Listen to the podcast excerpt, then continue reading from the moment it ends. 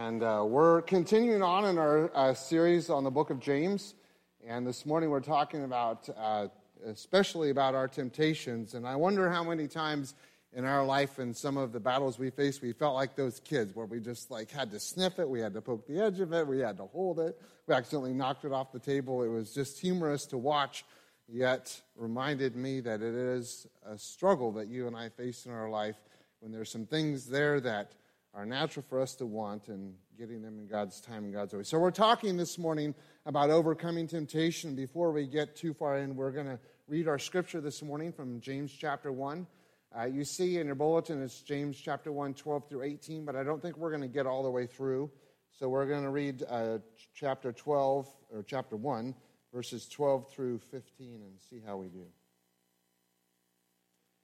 Blessed is the one who perseveres under trial, because having stood the test, that person will receive the crown of life that the Lord has promised to those who love him.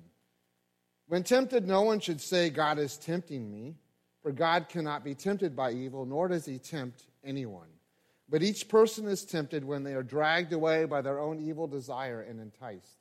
Then, after desire has conceived, it gives birth to sin, and sin, when it is full grown, gives birth to death. That's our scripture this morning, and we're going to look at three ways that James tells us we can overcome temptation today. I think they're a little bit catchy, should be easier to remember, but in order to overcome temptation, there's three things that we have to recognize, and, and we'll get through these, but we need to recognize temptation source, we need to recognize temptation's force, and we need to recognize temptation's course. And if we can do those three things, then the Lord can help us and be with us as we struggle through this trial that we face in our life.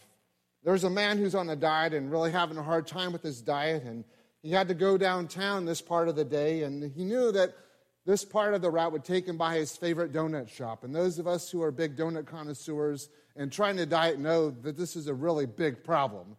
And he knew that he was going by his favorite donut shop and that coffee always had to go with his donuts, and coffee and donuts don't equal diet.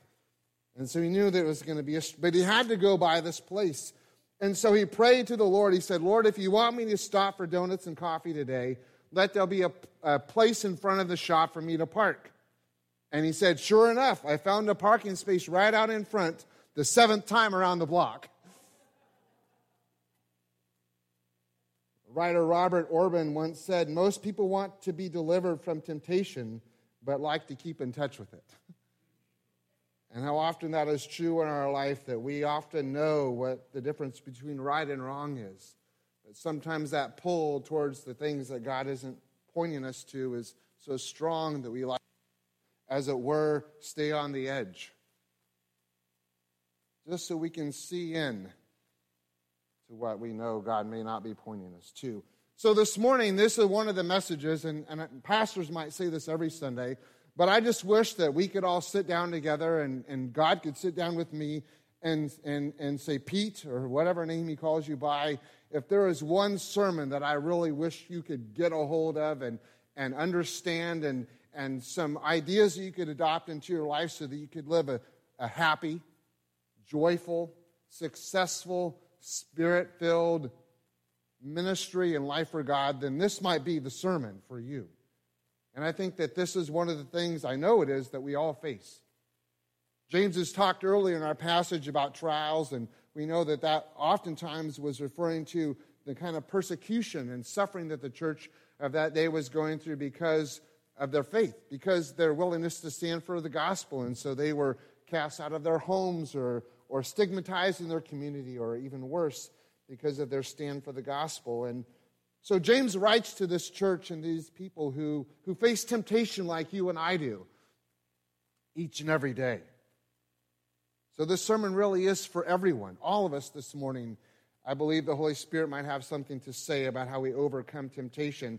And I was thinking in my mind as I, as I, as I read this passage during the week and, and thought about these verses that I wonder if James had Proverbs chapter 7 in mind when he wrote this passage. If you know your Bible well, you know that in Proverbs chapter 7, the scriptures talk about the lack of wisdom that a young man showed when he succumbed to a woman's enticements. Talks about it in verse 8, and it says in that passage that his first mistake was he passed near the corner of where she lived. Now, those kids had those marshmallows handed to them, and there's nothing they can do about it. But sometimes we circle the wagons of our temptation, like that guy going around the coffee shop for the seventh time.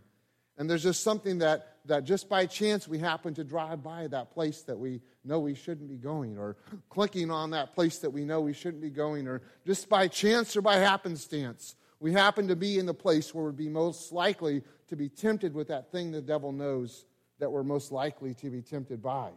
So, by chance, the Bible says, by chance, he just happened to pass by the corner of her house, and by chance, she just happened to come out of the door at the time that he walked by.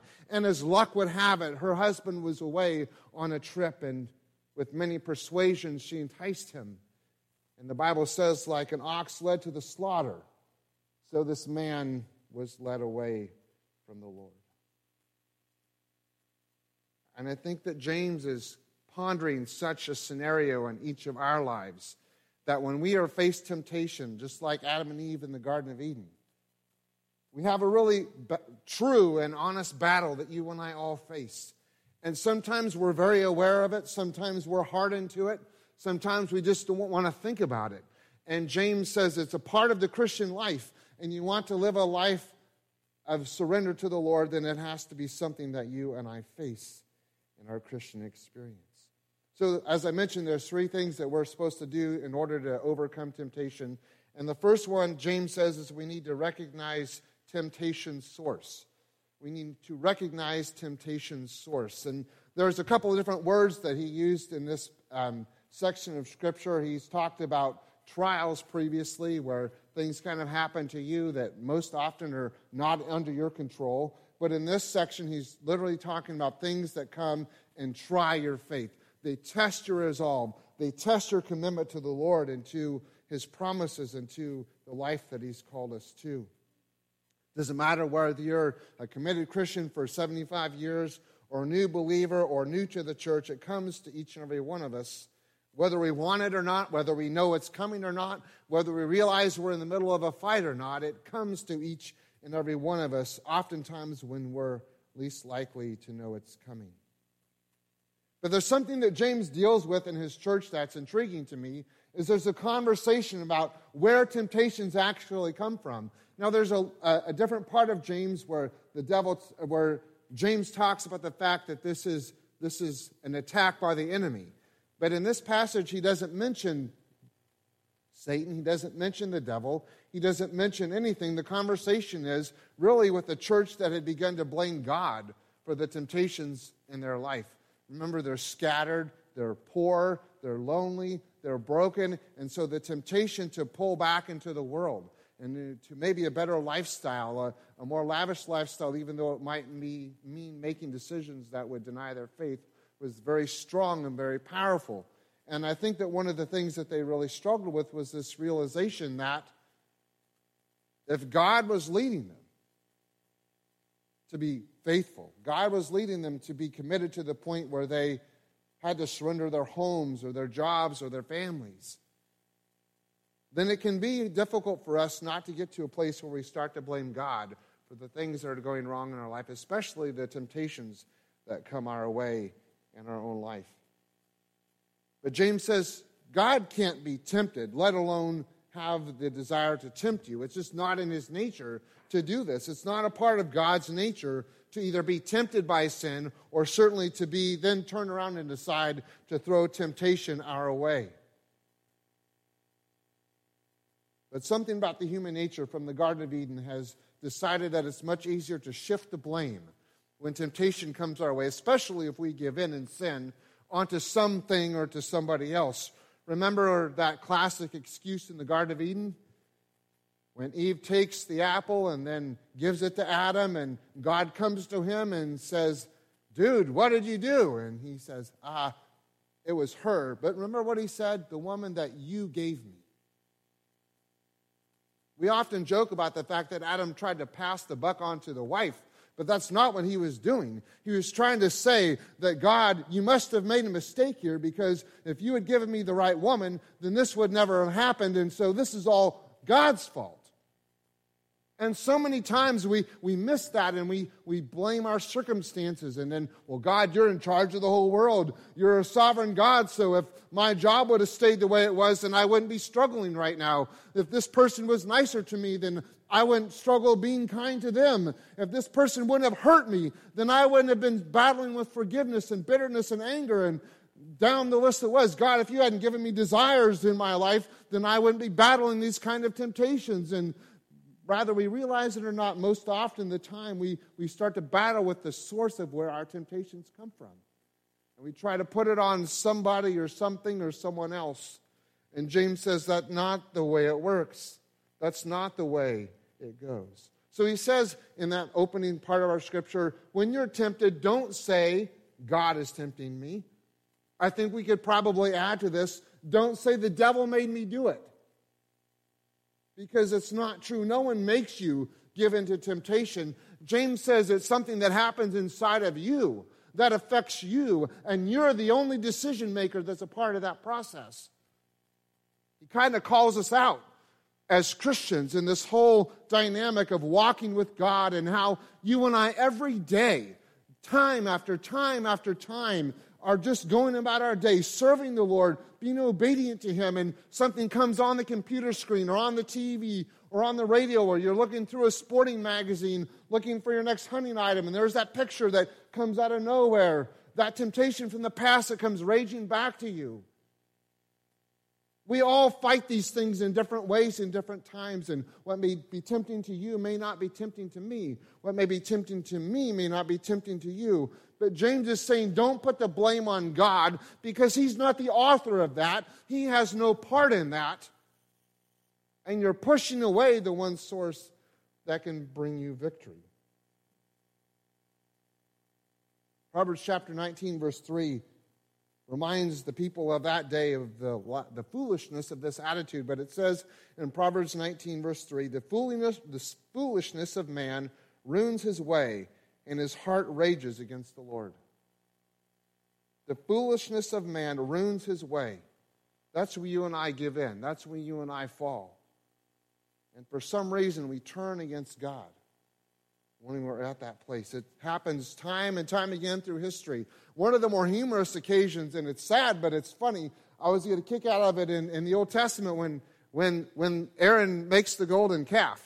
Remember how the story goes? They, they gather all the jewelry together, and, and then his leader comes to him and he says, What did you do? Do you remember his response? It's, it's, it's as pathetic as any excuse you and I could ever use. He said, I threw him the gold into the fire, and bam, out jumped the calf. It's out of my control. There's nothing I can do about it. There are forces acting upon this that I have no control over. And James says that's a bunch of baloney. This is between you and God and the enemy that is fighting you. Those things don't come from God. They're not God. Don't put the blame upon God. Understand that this is something this there's a source to this temptation that comes from somewhere deep inside of you. Born as a human in this world as a fallen creature. And it's so easy to rationalize all of this away. James tells us where our sinful desires come from. He says that they are come from our inner sinful desires. When you are drawn away by your own lust and enticed. James says that's something that isn't some force acting upon you, some power beyond your control, but it is a war going inside of you that you and I have to mean, have to face in our life. You know, there's desires in our life that are natural. It's desire to wake up in the morning and want to have a, a good breakfast and a good lunch and a good dinner. If, if we get to the point where we have to steal to get our food, then we have taken our desire for something that God has given us and it's gone beyond what is normal. We're all created with normal sexual desires, and within marriage, God has designed for those desires to be fulfilled. But so often in our culture today, there are so many other ways to bring fulfillment in that area than God's. And we've trivialized it, we've mocked it, we've taken the scriptures and said they're not relevant anymore. And the fact of the matter is, it is our own desires within us that lead us out from the plan and the will of God. And then we try to justify it by saying the Bible isn't relevant, or the Bible isn't up to date anymore, or God doesn't understand the culture that we live, or whatever it is. And the fact of the matter is, James says there's something inside of you as a person bold with, born with the old man that is pulled by away by natural desires fulfill them in unnatural and ungodly ways. I was thinking this week about Jesus. He never had that. He was a perfect, spotless Lamb of God. There was no inner carnal nature that he was born with that pulled him towards those things like we are pulled. Your parents don't do anything to you after you're born that places this in you. There's nothing the doctor can do, surgery wise or medical wise or medication wise, that can take this carnal nature out of you. You and I are born with it, whether we want it or not. And as our children grow and develop, we see that it comes out in many different ways. But the fact of the matter is, it's there for each other. Jesus didn't have that.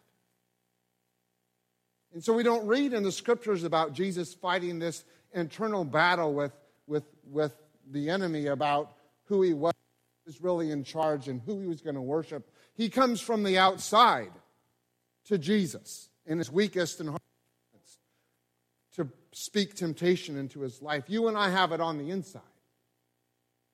We have that battle raging on inside of us where we want things that we're created to want and need. But temptation is to grab them, to go after them in a way that we should never go after them.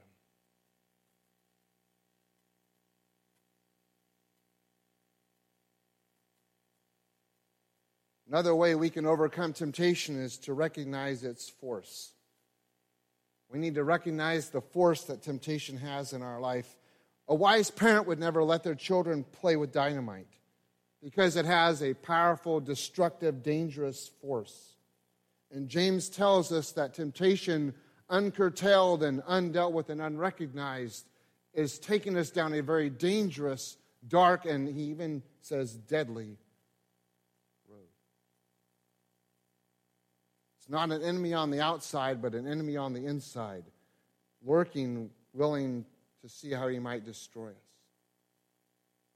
I read a story this week of a pastor who was chatting with a 78 year old friend, and this man had walked with God longer than the pastor had been alive. And the man was telling about a recent business trip he'd taken all by himself to a, a town he'd never been in, and he realized that as he looked at some of his directions that he was going to take him through the red light district of that area all the massage parlors and, and porn stores and prostitutes. He was going through the worst of the worst of the worst of that town, and there was no way to go around it. And he was telling his pastor that he stopped his car and he prayed that God would protect him from temptation as he walked by all of those places. And the pastor says, Wait a minute, wait a minute. I don't mean to be offensive, but you're 78 years old. You've walked with God and you've known him more than longer than I've been alive and you're worried about sexual temptation at your age after all of those years of walking with the Lord? And the older man replied to him, he said, Son, just because I'm old doesn't mean that blood doesn't flow through my veins. The difference between we old men and you young men is this we know that we're sinners. We've had plenty of experience at it. You kids just haven't figured it out yet. And sometimes we can be as spiritual children, not realizing that we face this battle and fail, or we don't even realize that it's happening, and we've walked over the line, and we don't even know that we've crossed it. Charles Simeon wrote in one of his sermons an analogy it's like we're carrying about within ourselves flammable material. And if we're not careful, temptation can strike that spark and cause an explosion. And the consequences of that explosion, how often are they under our control? Almost never.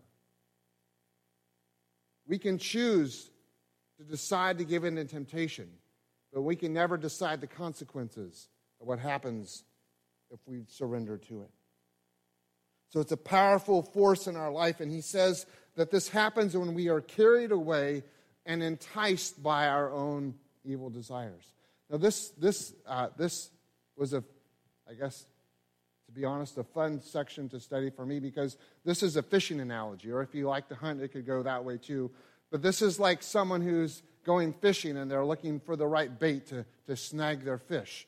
This is salmon season right now across much of the Northwest and maybe other parts of the world, but especially here in the Northwest. And, and I'm a part of some Facebook groups, and, and right now, uh, multiple times a day, maybe dozens if I took the time to read them, guys will message each other and message the group and say, What are the fish biting on today? What lure is working best? What bait? And, and if you these fishermen, uh, they have a fishing vest, they have a tackle box that looks like a suitcase, and they are prepared for anything because you just never know what the fish are going to be biting on.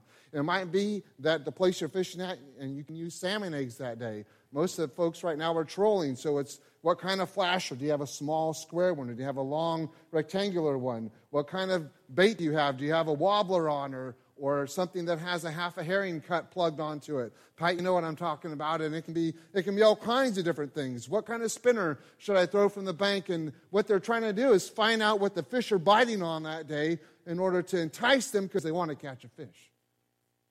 The Bible says the devil wants to catch you and I. He goes about, what does it say? As a roaring lion, seeking whom he may devour. He's like a fisherman for you and I. He knows without asking what to put on the hook. For some of us, it's a $100 bill or whatever it is that you and I need. And we'll do anything that we need to do in order to get that item or get that money that we need. For some of us, it's images that we shouldn't see. And he baits that hook and he dangles it there for us because he knows that's our button.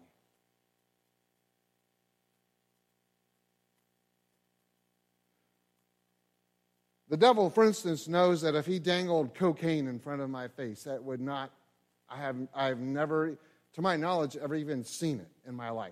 I would not know it if it was in front of me. I would probably say something like powdered sugar. I should give this to Virginia to put on our cookies for church next Sunday. Hopefully, I would not make that mistake, or we would have an interesting service that day. I'd have a lot of hospital visitation that week for sure. That wouldn't be something that would tempt me.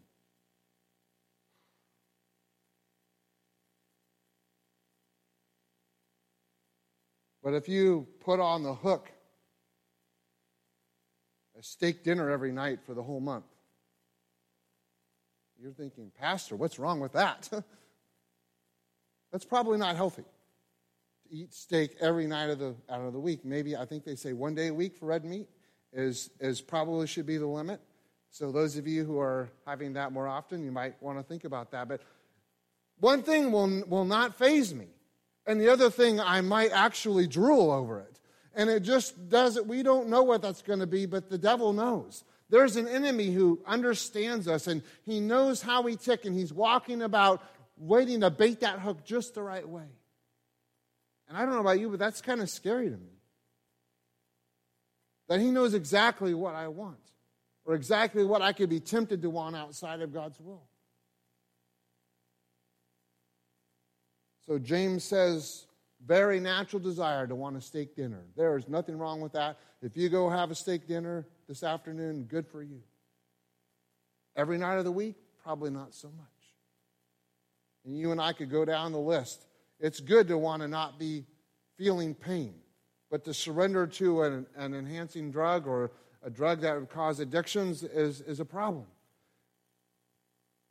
We could go down the list of the things that God has planned for us to have within the bounds of marriage, within the bounds of a friendship, and down the list we go of the ways that God has designed us to live. And what the devil does is he takes something that's very natural and causes us to have a very unnatural need for that. And sometimes he'll go to almost any limit to secure it. So it's a source that is not God, it is a source that is that evil nature that was in us. It is a force that is acting upon us that can lead us astray, that is waiting and longing for us to take that bait. I don't know how much you do it in troll, but most of the fishing that I'm involved in, you get out there and, and you might jig your lure. You might just be bobber fishing. My favorite is drift fishing, where you throw your line a little bit upstream and let it bounce on the bottom, and you wait for that right tug, and then you just yank on that hook. And you set that hook so deep in that fish's mouth that it can be the greatest acrobat the river's ever seen. And you land, sunk that hook in deep.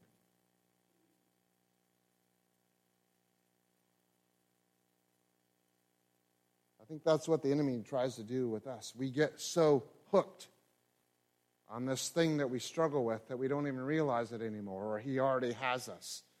And we walked away from the God who loves us so much. Another thing that we need to do, lastly, this morning, in order to overcome temptation, is to recognize its course. How many times have we said to God, just one time? Just once more. Just this next time, and that's it. I'm never going to do it again. The thing about sin is it's never stationary. It is always moving, just like our lives is always moving towards this ultimate course. And for James, he says that a life that gives into this and surrenders to temptation, it leads to death.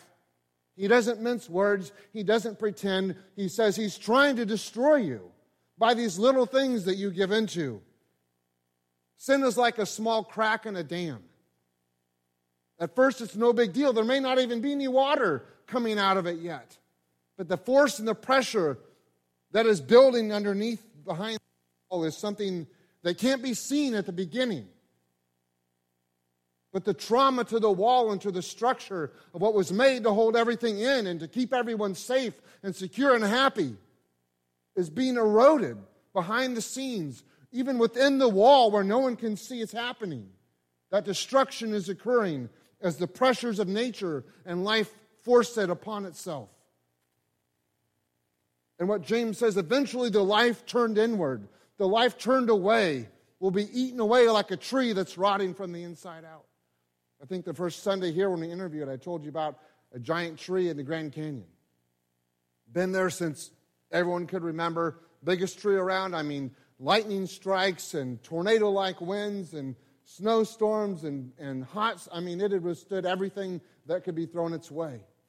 Know, on a cloudless, pretty much windless day, that giant tree toppled over. And it wasn't because of all the forces acting against it, it had been rotting slowly from the inside. No one else could see it, but that disease had taken root. And James says that disease called sin in your and I's life leads ultimately, if God doesn't eradicate it from our life, to our own death, to our spiritual death worst case scenario, our physical death, but certainly our eternal happiness is brought into par by that conversation. So he says the beginning of this passage, blessed. He used the same idea that Jesus did in the Beatitudes. Blessed or happy is the man who endures because God will give them the crown of life, all of God's promises, all of God's goodness, and provision for us, all the things that God to be happy and successful and be fulfilled only and ultimately in Him are planned and promised for those who persevere, for those who endure, for those who overcome the temptations that come our way. But certain as those promises are, our own death, where we lose that crown and we lose those promises because we have taken a different course in our life.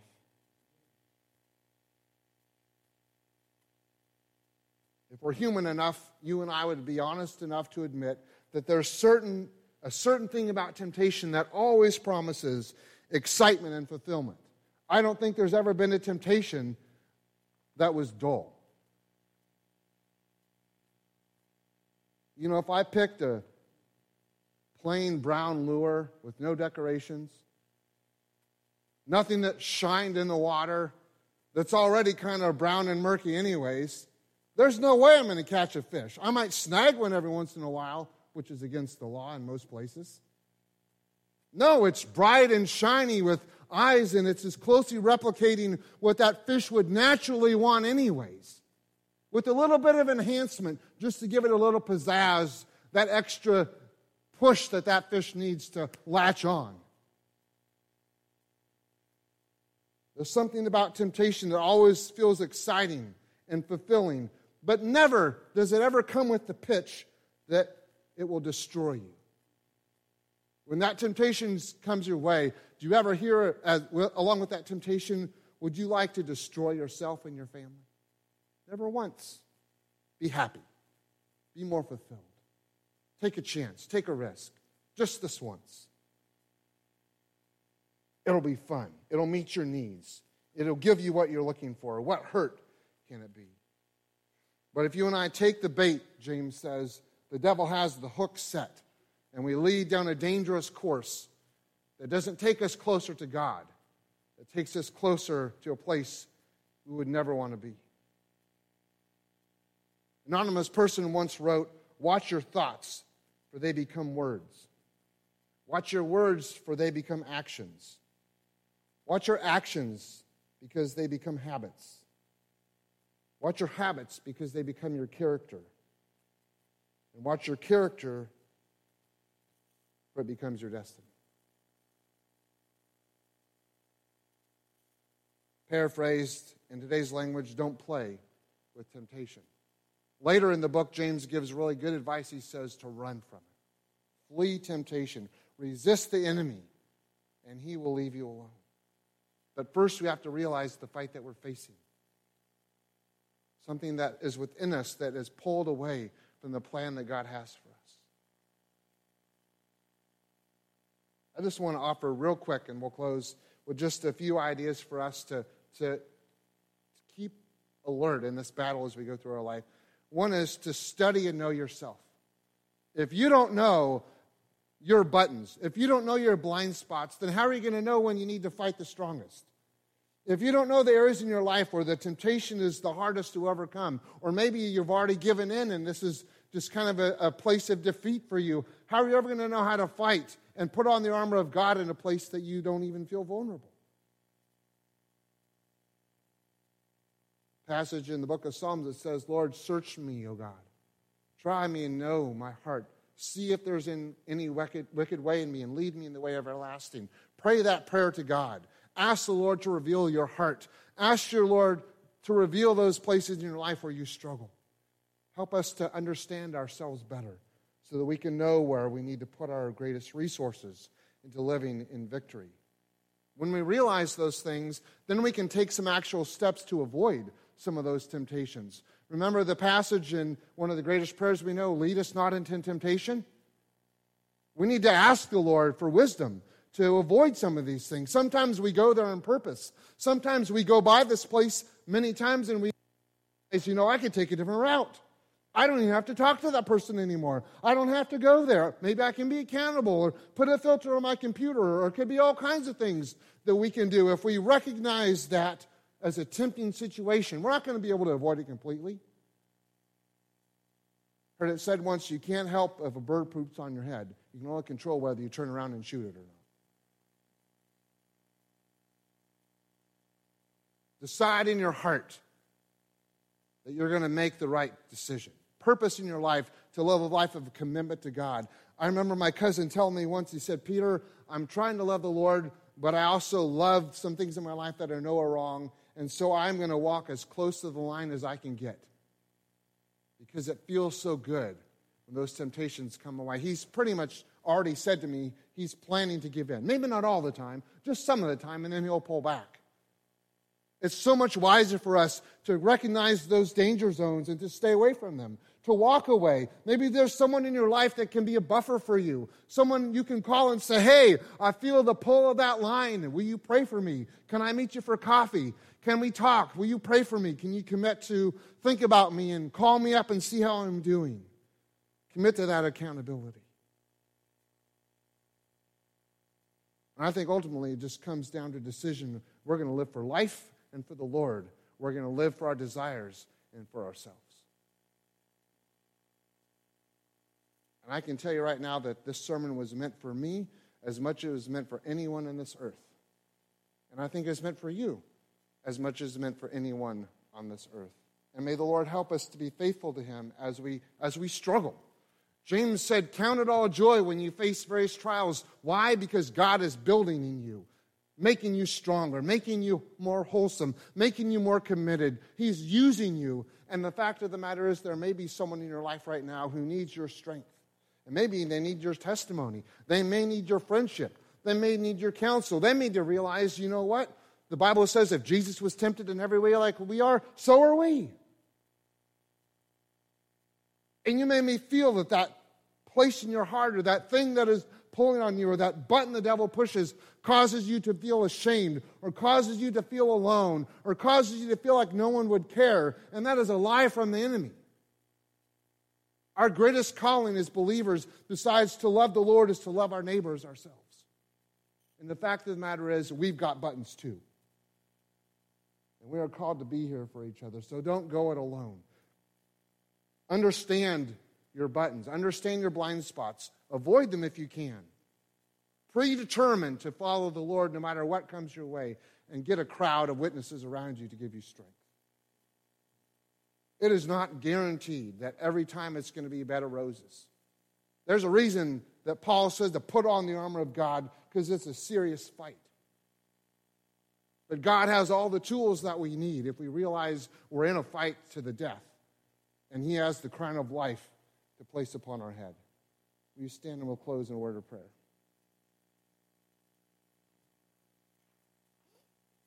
Lord, I thank you this morning for the scriptures, and, and we thank you, Lord, for the passages that talk about help us through when, when life just doesn't go our way and, and things are sad and things are, are grief stricken and we're afraid. And, and we're so grateful, Lord, that you are there very potently and powerfully in those moments. And sometimes, Lord, we're not as quick to talk about and share and want to converse with you about, about the temptations that the devil tries to draw us away with. It's not really a glamorous conversation where we make new friends. It's not really something that we go in and we draw people in with. We don't really impress someone by saying, These are the three things this week that I've really been having a hard time with. So, Lord, the temptation is to go this alone. And that's never the right way. So, Lord, I just pray we would understand the situation that we find ourselves in, every one of us, born as fallen creatures before you, desperate for your grace that is enough, desperate for a friend that we have in Jesus, all our sins and griefs to bear. What a privilege, God, that we can carry all these to you in prayer. And we pray this morning, Lord, that we would, we would see this fight for what it is and take the steps that we need to take to overcome.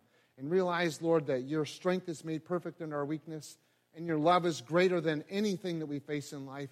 And all we have to do is bring our sins to you, and, and they're cast away as far away as the east is from the west. Your love is deeper than the deepest sea, it's higher than the highest ocean, it is wider than the widest distance. Your love is so much more than we could ever grasp. That, Lord, help us to grasp it tightly as we fight this battle together. So, Lord, I pray you would protect us. I pray you would help us to see and to understand. Help us to avoid those situations where we would be most likely to give in. Help us to gather strength around us by people who are joining in battle together with us. Help us, Lord, to hold on to the crown of life Help us, Lord, to realize that our decisions determine our destiny, and our decision to follow you will lead to an eternal destiny of grace and the crown of life that no one could ever take away from us. Thank you, Father, that you're always with us. And watch over us and protect us today, I pray. In your wonderful and holy name. Amen. Amen. May the Lord bless you this week.